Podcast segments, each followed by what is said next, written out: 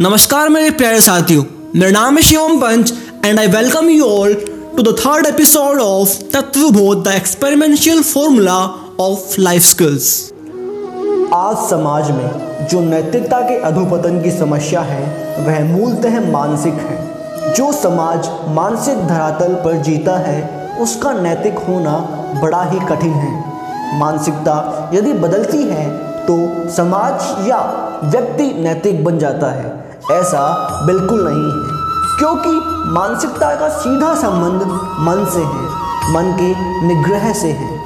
मानसिकता बदलेगी और मानसिकता बदलेगी तो समाज, ग्राम, राष्ट्र की उन्नति होगी। आचार्य महाप्रज्ञ स्पष्ट करते हुए बताते हैं कि नैतिकता का संबंध जितना मानसिकता से है, उतना भौतिकता या पदार्थ से नहीं है।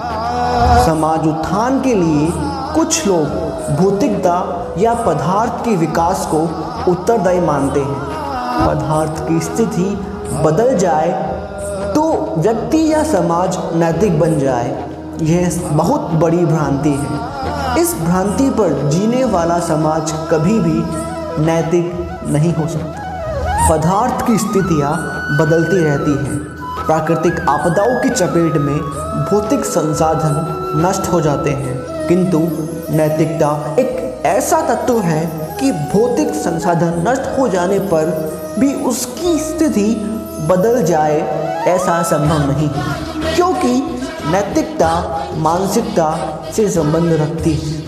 जो समाज मन की चंचलता के साथ जीता है, उसका नैतिक होना बड़ा ही कठिन है। अब जो ज्वलंत प्रश्न है कि समाज या व्यक्ति में नैतिकता कब संभव है, इसका सीधा उत्तर व्यक्ति मन का खेल बंद कर देता है। उसी दिन और उसी समय से नैतिकता की संभावना बन जाती है। दुख क्या है? दुख भी मन का खेल है। मन की चंचलता से दुख, स्वाधीनता शारीरिक प्रकंपन और तेज श्वास, ये चारों मन की चंचलता जैन्य है।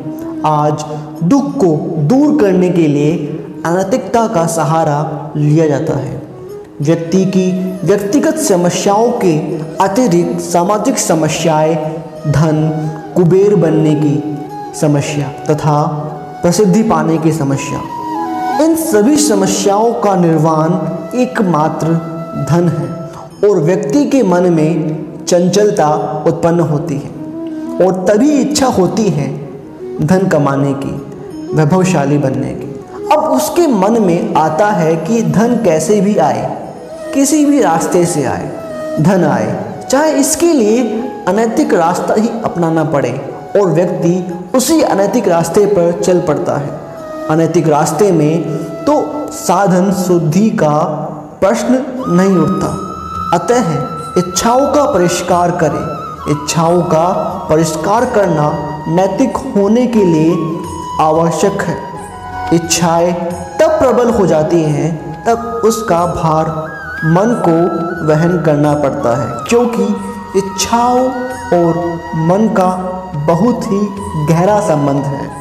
मन का एक काम और है, चिंतन, कल्पना और स्मृति।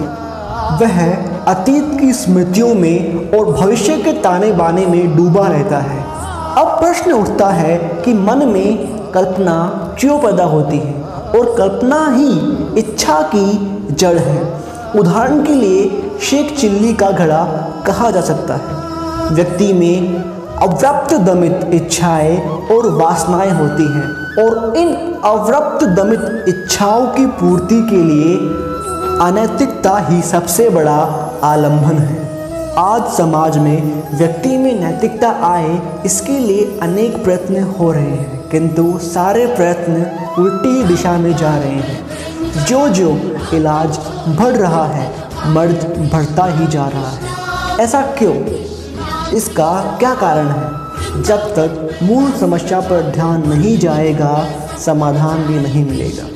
इसके लिए ज़रूरी है मूल समस्या को पकड़ना और मूल जब तक पकड़ में आवेगा, तब तक अनैतिकता की समस्या बनी रहेगी।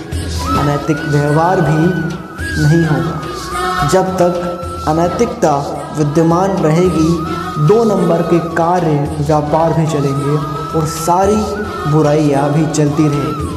मूल समस्या है मानसिकता। मन के खेल, जब तक हम समाज को मन के खेल से उभार नहीं पाएँगे, तब तक उसे नैतिकता की समस्या से उभारा नहीं जा सकता। हम मन के परे जाने की बात ही नहीं सोच रहे हैं। हमने एक घेरा, एक सीमा बना रखी है। हम उसी घेरे में जी रहे हैं। जब तक इस सीमा को, इस घेरे को तोड़ा नहीं जाएगा, नैतिकता की समझ हमें नहीं आएगी। धन्यवाद।